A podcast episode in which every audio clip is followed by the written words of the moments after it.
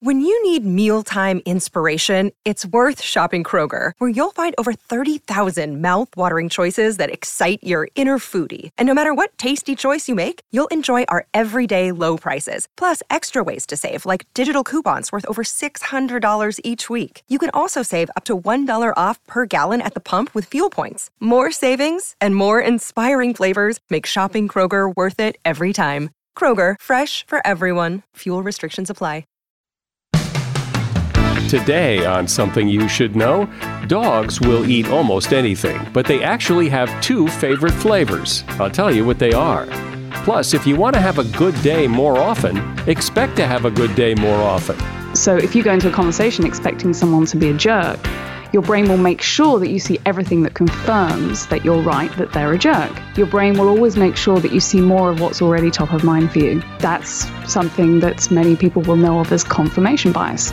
Also, if you have to present something in a meeting, try not to go first. And lots of fascinating facts you probably never knew. Here are two. So, astronauts have to sleep near fans so they don't suffocate in their own exhaled breath. 96% of people can tell the difference between the sound of hot and cold water being poured. All this today on Something You Should Know.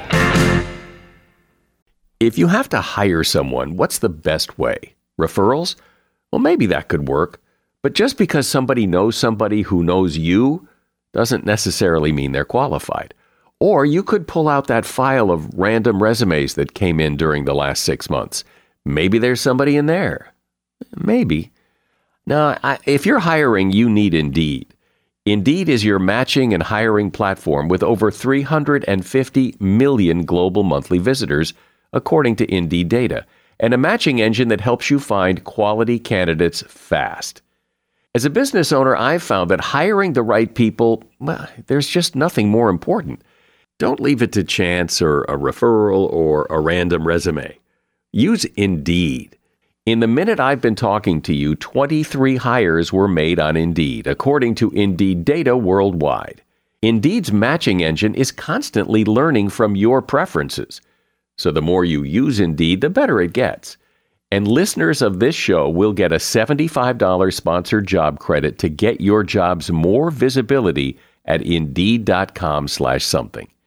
Just go to indeed.com slash something right now and support this show by saying you heard about Indeed on something you should know. Indeed.com slash something. Terms and conditions apply. Need to hire? Oh, you need Indeed. Something you should know. Fascinating intel, the world's top experts, and practical advice you can use in your life. Today, Something You Should Know with Mike Carruthers. Hi, welcome to Something You Should Know. You know, most of my life I have had dogs. I did have a pretty cool cat when I was in high school, Boxer. But for the most part, I have lived my life with at least one dog in the house, and sometimes more than one dog in the house. So I've always been fascinated by what makes dogs tick, what they like, what they don't like, and what, as a pet owner, you should and should not do. And at least when it comes to my dogs, few, if any, well, actually, none of them, uh, could have ever been described as a picky eater. And it does seem that most dogs will eat what you put in front of them as long as they're hungry enough. But according to Paulette Cooper, author of the book 27 Secrets Your Dog Wants You to Know, dogs do have two favorite flavors according to research. They are liver and chicken, which is probably something you didn't know. Now, you've probably also heard that you should not give chocolate to a dog, which is true. But what you may not know is you should also not give dogs meat from your table. The fat content in the meat we eat could actually give a dog a fatal attack of pancreatitis. My current dog, Taffy, got a pretty bad bout of pancreatitis after getting into something. And actually, one of David Letterman's dogs died from pancreatitis after it got a hold of a whole ham. Chicken, turkey, bacon, any kind of meat for humans is probably a bad idea for a dog. Ever wonder what your dog thinks about all day? Well, like many humans, they think mostly about food and romance, doggy romance.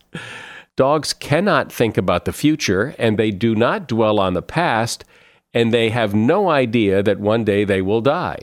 So, what's left to think about besides food and romance? And that is something you should know. Have you ever had a bad day? of course you have. You've probably had some really, really, really bad days where it seems that nothing goes right. But then you also have those days where everything just seems to go your way. So often it appears to be the result of chance. Things either just line up perfectly on those great days or they fall apart completely on the bad days. But what if you could have more control over whether or not you have a good day? Well, perhaps you can. Caroline Webb has taken a look at the behavioral science, the neuroscience, and the psychology that we can all use to make every day, or at least most days, better days. Caroline is the author of the book, How to Have a Good Day. Welcome, Caroline. Thank you. I'm delighted to be here. So, uh, who doesn't want a good day? But how do you define a good day? What's a good day to you?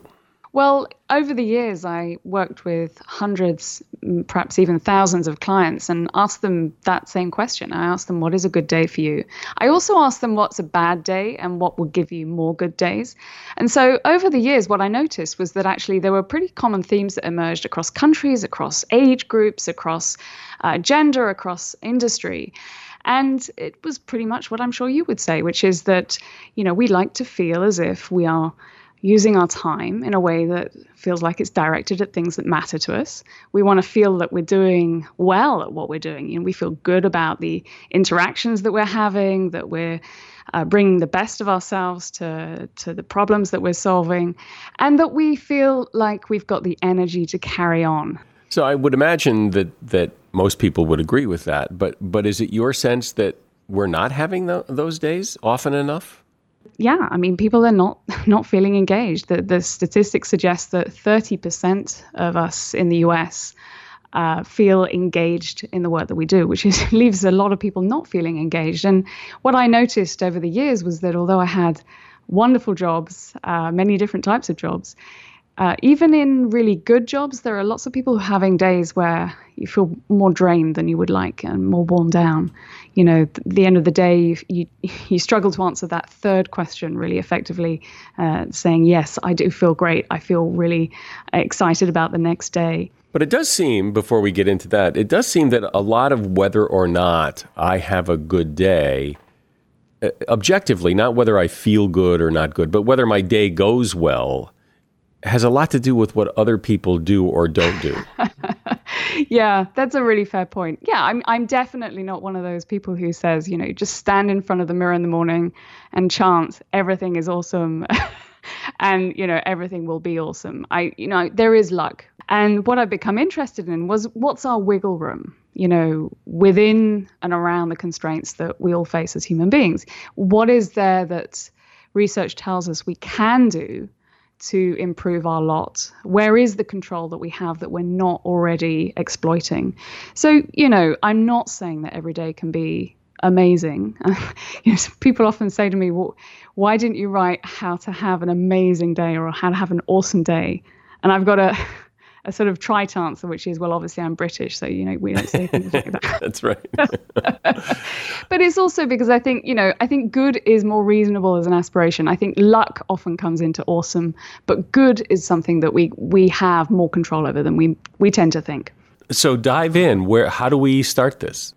The deep meta message that I would say goes through all of my work, and the thing that I'm perhaps most fascinated by is that the reality that we experience is actually a construct.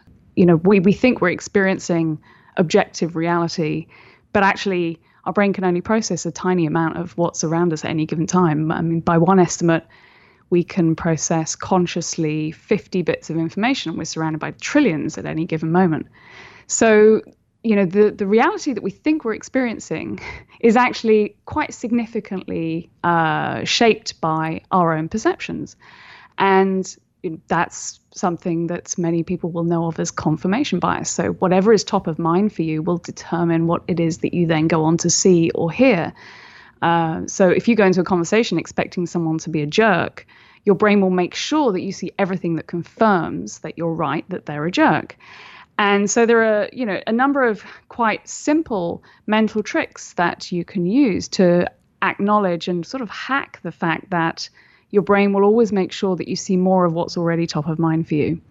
So put that concept of confirmation bias, put that into a real life situation to to illustrate how it works. Have you heard of the the gorilla studies, you know, on, on selective attention? Yeah, where they, they Yeah. showed people a video that had a gorilla running through it and then nobody actually saw the gorilla. Exactly, exactly. So that was Chris Chabris and Dan Simons' um, sort of iconic study where they had a bunch of people playing basketball. And the idea was that you counted the passes between the people who were wearing the white t shirts. Uh, there was another team wearing black t shirts. And reliably, half the people don't see the fact that halfway through the video, there's a woman in a gorilla suit. You don't know it's a woman, but she's in a she's in a big gorilla suit. Walks across uh, the field of play, stands still for quite a long time, beats her chest, and then walks off. Only half the people watching actually see the gorilla. And that was one of the first studies in the field of selective attention, which is uh, to say that when you are looking out for one thing, you are very, very, very likely to not see the other thing. And uh, there are lots of studies like um, uh, that, that have been sort of homages to to that to that gorilla study, like uh, one that was done with a bunch of radiologists at Harvard that uh, had them look through a bunch of lung scans, and in the last of the lung scans, there was a picture of a plastic gorilla printed. And 83% of the radiologists didn't see the gorilla because they weren't looking for it. So, what does this mean for us? Uh, it means that if you take a few seconds before going into a meeting that matters, or even frankly just sitting in the beginning of the day and say, okay, what is my aim? What, what, what really matters to me here? Yes, this person that I'm going to talk to might have been a jerk in the past, but what is it that I want to have top of mind that I'm really going to look out for? And if it's um, more collaboration that you're looking for, and you decide to say, okay, I'm going to look out for signs of collaboration, you will magically see more of that uh, because it's a gorilla that you've decided to look out for. And if you didn't, you'd probably miss it. It's just that powerful. Well, everybody has that experience. I mean, if, if you deal with the same people all the time, you, you create these preconceived ideas that, you know, if I talk to this guy on the phone, he's going to go on forever and I'm going to, you know, he's a windbag or, or sh- she's a sh- she's an idiot and she doesn't know what she's talking about. And so, if you go into the conversation with that preconceived idea, eh, that's exactly what you're going to see.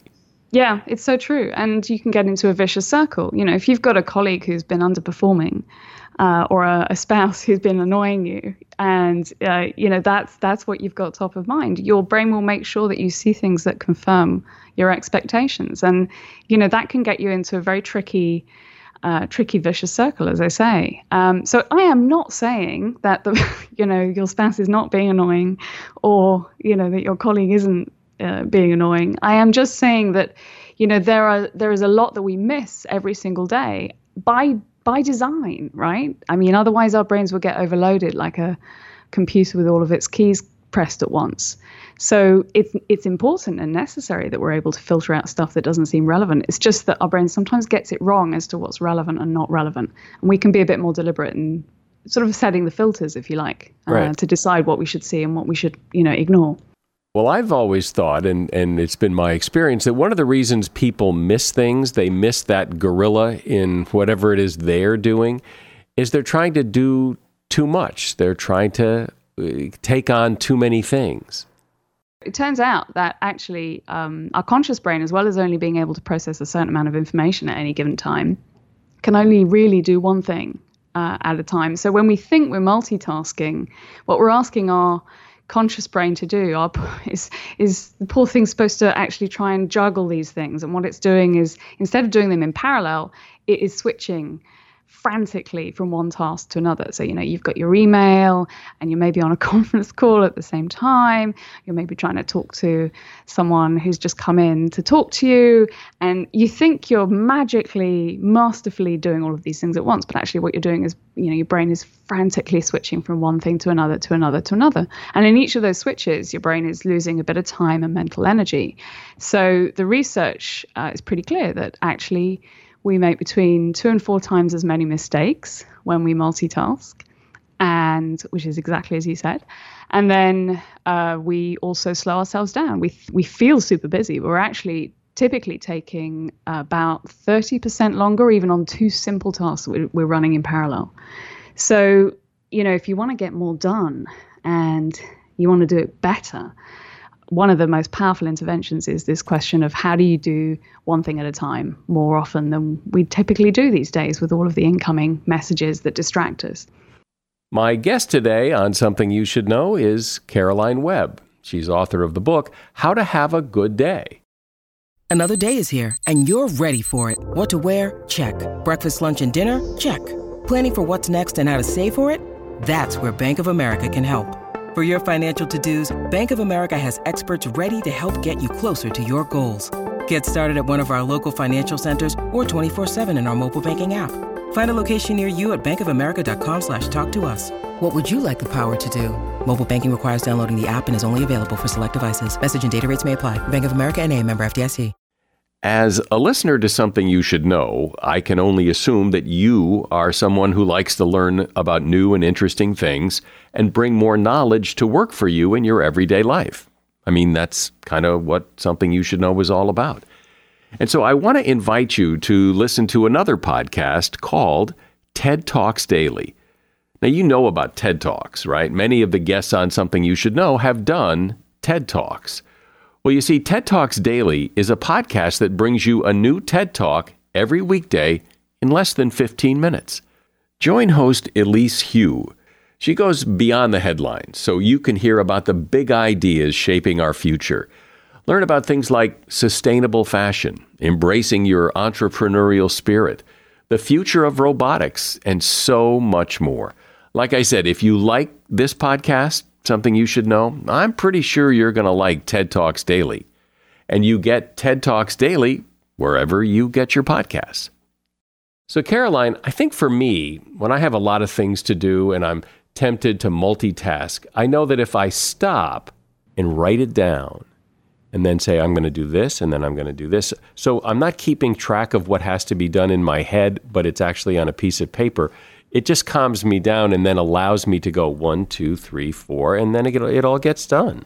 Absolutely, and that's a, that's another aspect of uh, the limitations of our, our brain and, and working with that rather than against it. So uh, we have something called working memory, just like computers, which is our mental scratch pad, and you know we can we can only hold a certain amount in that space, and if you are worrying about 19 things, which a lot of us are, or you know 99 things all the time, you're using up some of that mental capacity, and it's just you know, very hard to get any good thinking done if you are using your working memory to kind of think about, oh my God, what are all the things I need to do? So I do talk about the power of actually outsourcing um, your working memory uh, to a piece of paper um, when you are feeling overwhelmed, it's very helpful to actually sort of take a piece of paper or, an, or a, uh, your notepad function on your phone or whatever and just say, okay, what are all the things that are on my mind? And then that actually essentially clears the cache. It creates more space for you to think, uh, to, to, to use that working memory on the real stuff that matters. So there is really good science behind that instinct that you have there. And also, uh, and I've heard other people talk about how, you know, it's, it's very common to tackle the simplest, easiest things in the beginning of the day because it's it's easy to check those off the list, and really that's the time to use your the early part of the day is the time to go after the bigger tasks.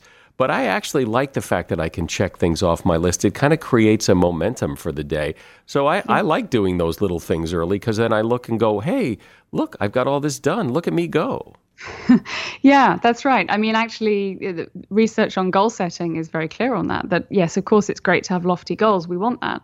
But we're actually more effective when we've broken down those big goals into really small, tiny steps that give us uh, that that boost that uh, you know and there is real neuro- neurochemistry that underpins this that you know we are more likely the brain likes to repeat things that feel rewarding so if you set yourself a small goal and achieve it your brain feels like oh right okay i'm going to feel like you know doing more and i also like what you're saying about being careful about uh, advice around how you should start your day I'm basically a vampire. You know, I'm such a late night person. So a lot of the advice about this is what you should do first thing in the morning just doesn't work for me.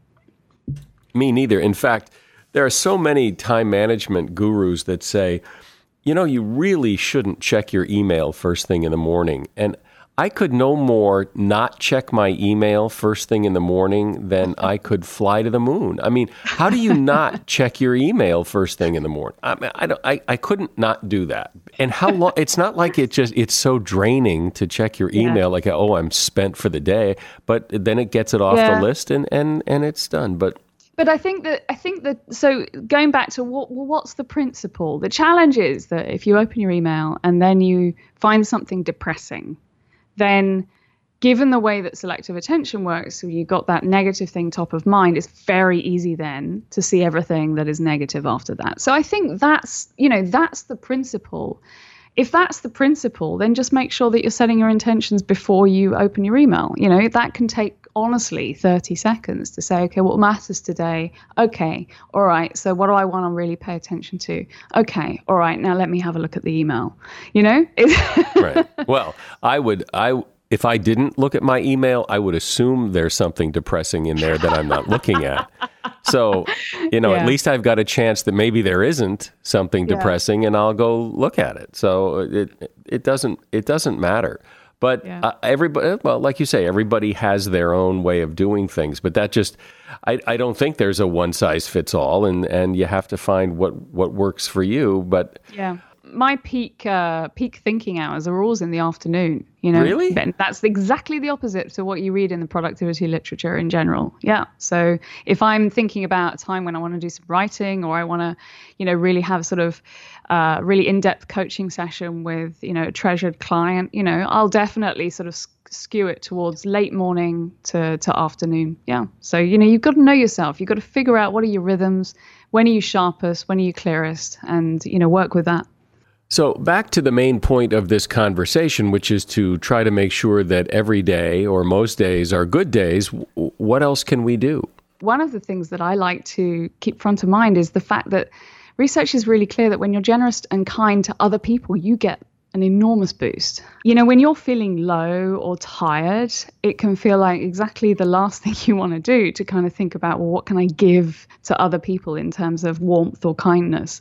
but actually it's really it's really reliable. Um, Marty Seligman, who's uh, arguably the leading light in the field of positive psychology, uh, once said that it was the most reliable intervention uh, that he had ever come across in terms of boosting your sense of well-being immediately. There was a day when I was walking down the street here in New York, um, and it was pouring with rain, just as it has been the last couple of days, actually. And there was a woman ahead of me who was carrying a paper bag with shoes in it. And I, I honestly, I don't know why, but because of the rain, the, the bag was falling apart. And I was carrying um, double bagged groceries. So I went over to her and I took the outer bag and I gave it to her, and she was so grateful. But I walked home on air feeling amazing, like I was, you know, enormously connected to the human race and feeling full of the bounteousness of my you know my existence. And i only just made it home before my you know my other bag fell apart myself. But you know i i did that. Yes i did that would because you know I wanted to help also honestly because I knew the research. And it just at the edge of the you know edge of this sort of thing knowing the research just makes you perhaps a little bit more willing to give a bit of time to stop and give directions to the tourist that's lost to give a hand to the person that's you know that's struggling in the office. And if you know that and you know it's going to give you a boost then you know that's a useful thing to carry into each day if you could, just a, couple of other really quick strategies or concepts that people can can take with them that will help them improve the day. Uh, so learning, learning is a huge booster. It turns out that we we're inherently uh, wired to find learning new things rewarding. And then, of course, there's all of the good research, which I'm sure lots of people already know about uh, the power of gratitude. One of the things that I think people perhaps are less aware of, I think most people know that taking time to count your blessings and to say okay what you know what is good what is uh, what am i appreciating here i think most people know that that's uh, that's a powerful intervention. Many people will know the research saying that even you know if you do that for two weeks, six months later, you have a boost to your sense of uh, psychological well-being. What I think a lot of people may not know is that link back to selective attention and the fact that if you do it, if you say, okay, I'm having a bad day, I've just had a bad commute let me force myself to think of three things that I'm grateful for or three things that I appreciate in the environment around me. Maybe it's some someone's wearing a nice hat or you see someone, you know, helping someone else with their with their shopping that's falling out of their rainy bag. You know, just putting good things top of mind is not just going to make you feel better, but it's going to make you more likely to see other good things because of the top of mind effect. The fact that whatever is top of mind for us drives whatever we then notice next. And so, you know, that's something which we can all use. And it is an intervention that I use pretty much most days. Whenever I feel a bit tense or a bit grumpy, uh, I'll say, okay, let me notice three good things in the next five minutes. And it works even if you do it through gritted teeth. you don't sound like the grumpy type, but. well, but you know, it's because I, I use all of this stuff. You know, I really, really do. I've always been interested in what's the smallest amount of, of intervention that I can truly, honestly build into my own life that is easy to build into the grain of, you know, an average daily busy routine. So I've been using this stuff for a really long time. And I, yeah, I mean, I, I will admit that possibly it's made me a, um, you know, a moderately happy person. Great. And the good news is, so can anyone else be a happy person and have a good day if they follow the advice. Caroline Webb has been my guest. The book is How to Have a Good Day. And you'll find a link to that book at Amazon in the show notes for this episode of the podcast. Thanks, Caroline. You're very welcome. As a listener to this podcast, there's a good chance that you like listening to interesting information and you're about to hear a whole lot of it. John Lloyd is a television producer and host in the UK who started producing a TV show there some time ago called QI, which stands for Quite Interesting. It's all about fascinating information. He's gone on to produce other shows, and there have also been books that have spun off the whole QI idea. The most recent book is called 1342 Quite Interesting Facts to Leave You Flabbergasted. For example, octopuses prefer high definition television to ordinary television. Or the loudest word ever shouted was the word quiet, and it was shouted by a schoolteacher in Northern Ireland. And you might say, hey, wait a minute. How do you know that? Says who? Well, if you doubt any of these facts or want to know the source of them, you can go online and you type in qi.com slash 1342 and then you enter the page number that you found the fact and it will show you the sources of all the facts on that particular page of the book, which is pretty ingenious. Anyway, John Lloyd joins me. Hey, John, welcome. Thanks, Mike. Good to be here. So I've mentioned a few facts that you've come up with. Uh, dive in and dazzle us with some more. Just randomly, dinosaurs didn't roar. Well, for a start, one of the facts is velociraptors, you know, that you saw in um, Jurassic Park, they were no bigger than turkeys, most of them, little chicken-sized things. Dinosaurs didn't roar, they mumbled or cooed. So that's another thing. You, they don't roar like they do in Spielberg movies. Ronald Reagan was a comedian for two weeks. Did you know that? Stand-up comedian. Steve Jobs uh, was scared of buttons. This is a sequence I like in the book. Steve Jobs was scared of buttons. MC Hammer doesn't like hammers. And the Dalai Lama is frightened of caterpillars. and you know these things you don't ever hear the word caterpillar and dalai lama in the same sentence do you it sort of connects up and similarly when you think of steve jobs you think a genius iPhone, amazing presentation skills, probably quite a sort of powerful personality, quite a scary guy in some ways, very interesting guy. You don't think of a man like that as being frightened of buttons, and it sort of gives it a humanity, you know, somehow. But every picture of him, he's wearing a turtleneck sweater that has no buttons on. Hey, and do you know that never occurred to me? And of course, now we know why. Yep. Selfies kill more people than sharks. Well, that's absolutely true. Now, that is something I know about. So, sharks, uh, people often terrified of sharks' jaws and all that kind of thing. I mean, you're many times, um, Americans are many times more likely to be killed by a cow than a shark. Probably bumping into one at night on a road. Sharks kill, it's 22 times more likely, that's another fact in the book. Americans 22 times more likely to be killed by a cow than a shark, probably in, mostly in a road accident, but not all. Cows often butt people to death now. But sharks kill, what, half a dozen people a year worldwide? Uh, human beings kill more than a million sharks a year. A million worldwide. So it's, it's really not terribly fair on, uh, on sharks. And selfies, um, India's the king of selfie deaths is people, you know, take a nice photograph, just step back a foot and they fall off a cliff, you know. It's kind of, it is actually quite dangerous, selfies, because people are concentrating on taking the picture and not on their own safety. So how did the Queen end up with her own McDonald's? She owns a McDonald's?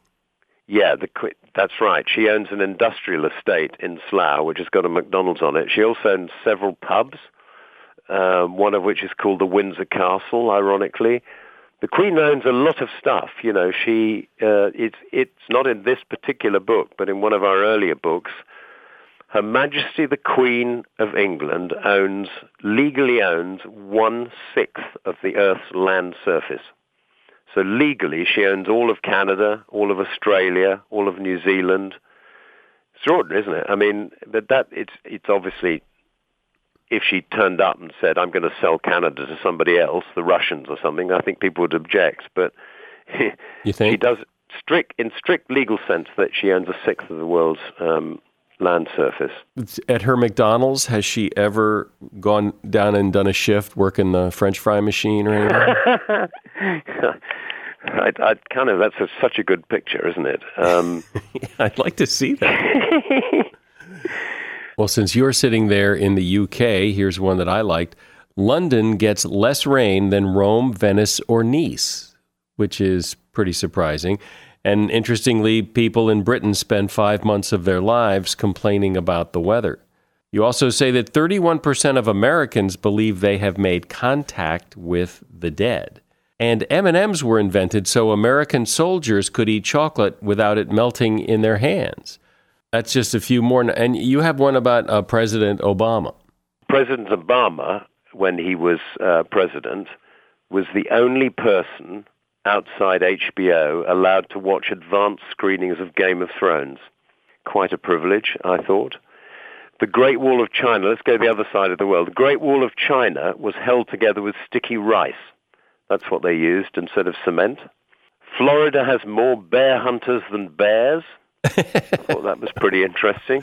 they don't get a lot of bears there. Must be very uh, frustrating for that. Huh? It must be very frustrating. And again, you have to look up on the source finder how many more bear hunters and bears, which it will tell you, because if it's a lot more, that really would be frustrating. If there were only maybe in fact, how many bears are likely to be in in Florida? Do you think is that is that really bear country? I don't I don't know because I'm on the other side of the country, but I, I, I don't suspect there's a whole lot. But I maybe I don't know. But a lot of these facts that's that's the reason that we have this source finder thing is because a lot of the facts people I've got friends who don't believe them, and that's why we started the source finder because check it out. We don't make these things up. You know they are because some of them are so weird. Yes, well, there are a lot of weird ones in here. Here's a few. The excrement of the sperm whale is worth up to $10,000 a pound. Charles VII of France thought he was made of glass. well, wouldn't that be pretty easy to test if you thought you were made of glass? Couldn't you figure that out pretty quick as to whether or not that was true? But anyway, according to you, he wrapped himself in blankets to prevent his butt from shattering. And every time Alfred Hitchcock drank a cup of tea, he smashed the teacup. So those are weird. You have some weird ones that you like? Here's one. We all know about Leonardo da Vinci and the Mona Lisa, but he also designed chairs made of cake, a giant egg whisk as tall as a giraffe, and a horse-powered nutcracker. I mean, that is that's some crazy guy, isn't it? A horse-powered nutcracker. That's a sort of a big nut you must need for that. Seems like he must have had a lot of free time on his hands to. he was actually, strangely, Leonardo was.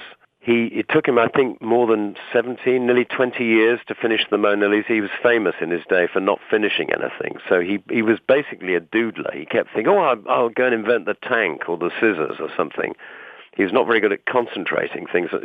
When you actually read about his life, you often wonder why he's so famous because he didn't complete a lot of things.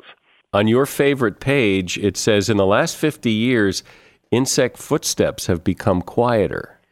Well, that's exactly what I mean. That's where you need the source finder. I can't remember why that is, but that, isn't that an extraordinary thing? How do they measure it? Yeah. And why? yeah, right. Who, who thought full to of think? stuff like this. That This is one of my favorite mad ones. Is 46% of the population of Japan hides when someone rings the doorbell. So nearly half of Japanese, if you go to their house and ring the doorbell, they'll hide. That's you, you want you really want to know the backstory to that, don't you? Yes, I do. Do you have it? Well, they're just very shy. They're just very very shy people. Oh yes, this is a this really struck me when I, I found this one out. Computers cannot generate random numbers. Now you would think that's the simplest thing to do, isn't it? You can ask a six-year-old to generate random numbers, but computers can't do it. They have to they have to have an algorithm because computers don't invent anything. They have to be instructed. So some coder has to write a sort of fake random number sequence, but it will always eventually repeat itself. Now you think, okay, that's kind of an interesting piece of trivia, but it's much more interesting than that. If you go again to the source finder, and this is something I do know about, the reason this is important is because obviously all lottery numbers are theoretically random, because otherwise a lottery wouldn't be a lottery. But they're not random. There's an algorithm for every lottery sequence ever invented. And if you're really good at computing and programming, you can work out what the algorithm is, not only what the numbers are likely to be, but where the winning ticket is likely to occur in the United States. And there are several people in the United States who are earning upwards of 10, 20 million dollars a year by working out where the where the shop is, where the winning ticket is likely to be, and then they go to the shop and they buy basically all the tickets in the shop. They might buy you know five thousand dollars worth of tickets or something, and they get rich doing it. And it's because they've worked out that computers can't generate random numbers. Well, one of the other interesting things about computers I found is that you say that the, the computers that basically operate the nuclear weapons in the United States still run on floppy disks that's a bit worrying, isn't it? yeah, well, I would think so, yeah. But, you know, that's just me. So astronauts have to sleep near fans, you know, those things that go around, so they don't suffocate, suffocate in their own exhaled breath. I think that's a really interesting fact that because because the breath doesn't go anywhere, there being no gravity, it just hangs around their mouth and nose, and because exhaled breath is carbon dioxide, you suffocate. I think that's really fascinating. So here's a couple I like. Uh, drinking one glass of wine makes you more attractive. Drinking a second glass of wine undoes all the good work that the first glass of wine did. Flights from JFK Airport in New York are sometimes delayed so that turtles can be moved off the runway. And being left handed, this interests me. Uh, boys born in the winter are more likely to be left handed. I wasn't born in the winter, but I, th- I think that's pretty interesting. Uh, okay, your turn. Well, you were t- just talking about the uh, the floppy disks. During the Second World War, U.S. Navy sailors were given detailed instructions on what to do if caught by a giant clam. Which I thought that was pretty necessary advice. I mean, the chance, what are the chances? But apparently they were. Antimatter costs 17 billion pounds uh, per gram. That's uh, what's that about? Um, how many billion dollars is that? It's very very expensive to make. Another World War One. During the Second World War, the Allies considered dropping glue onto Nazi troops to make them stick to the ground. I thought, and here's one. I know this is one of my favorites in the book, Mike, actually. And you can test this. You can do it in two ways. You can do it online or you can do it for yourself. It is the most extraordinary counterintuitive fact. 96% of people can tell the difference between the sound of hot and cold water being poured. You wouldn't think you would be able to, would you? But it, it's absolutely right. Try it online just put hot and cold water being poured sound or something into Google, and it is the most extraordinary thing. Something intuitive, you know that's hot water and that's cold water, and it's the same water being poured into a into a jug. What's this uh, trees sleep at night? I didn't know that. Yeah, they they do it to rest their branches. Um, there's uh, and actually, I was just reading about tr- trees are the most extraordinary things. They communicate with each other underground. They've got a kind of radio network under the earth. They sort of warn each other of things. And the latest information is that trees not only do they sleep at night to rest their branches, but they've got a kind of heartbeat. What um, a sort of built-in uh, pump, a heart pump to, because people have always wondered um, how it is that the moisture gets from either from the leaves into the body of the trunk or up from the ground through the wet earth into the, into the trunk and up the branches.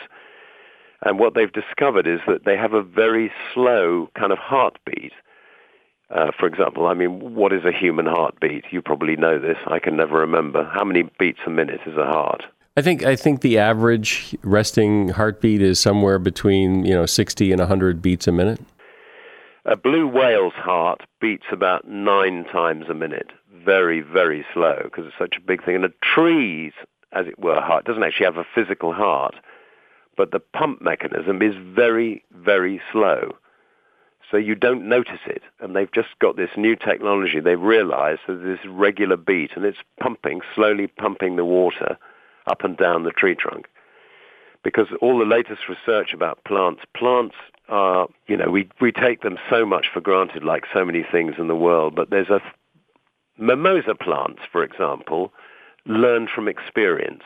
I mean, that is so weird, isn't it? If you, because mimosa plants have a thing, when they're threatened, they kind of close up their flowers and their leaves, they curl up into a ball if it's, you know, uh, a storm or something like that. And so what they did, they took these mimosa plants in a in a pot, and they dropped them off a table.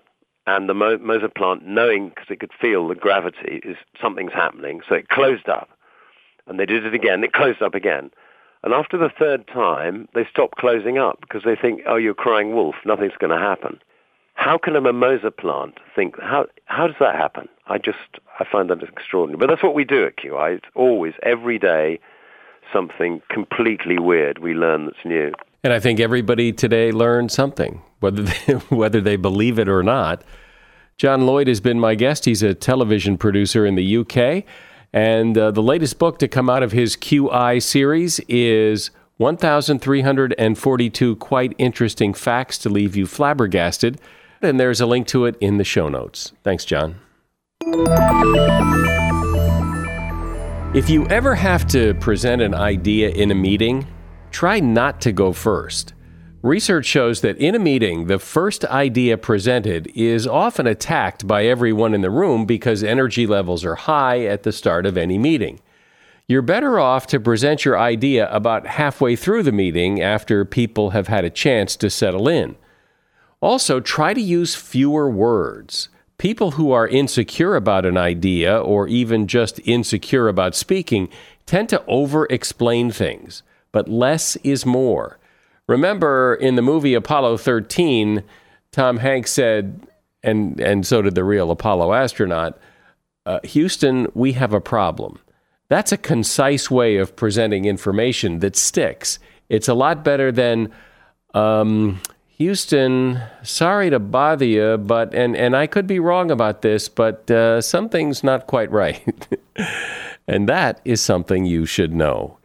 I'm sure you know people who would really enjoy all those interesting facts that John Lloyd and I spoke about, or would like to hear Caroline Webb talk about having a great day every day. Share this podcast with someone you know and ask them to listen. I'll bet they thank you for it. I'm Mike Carruthers. Thanks for listening today to Something You Should Know.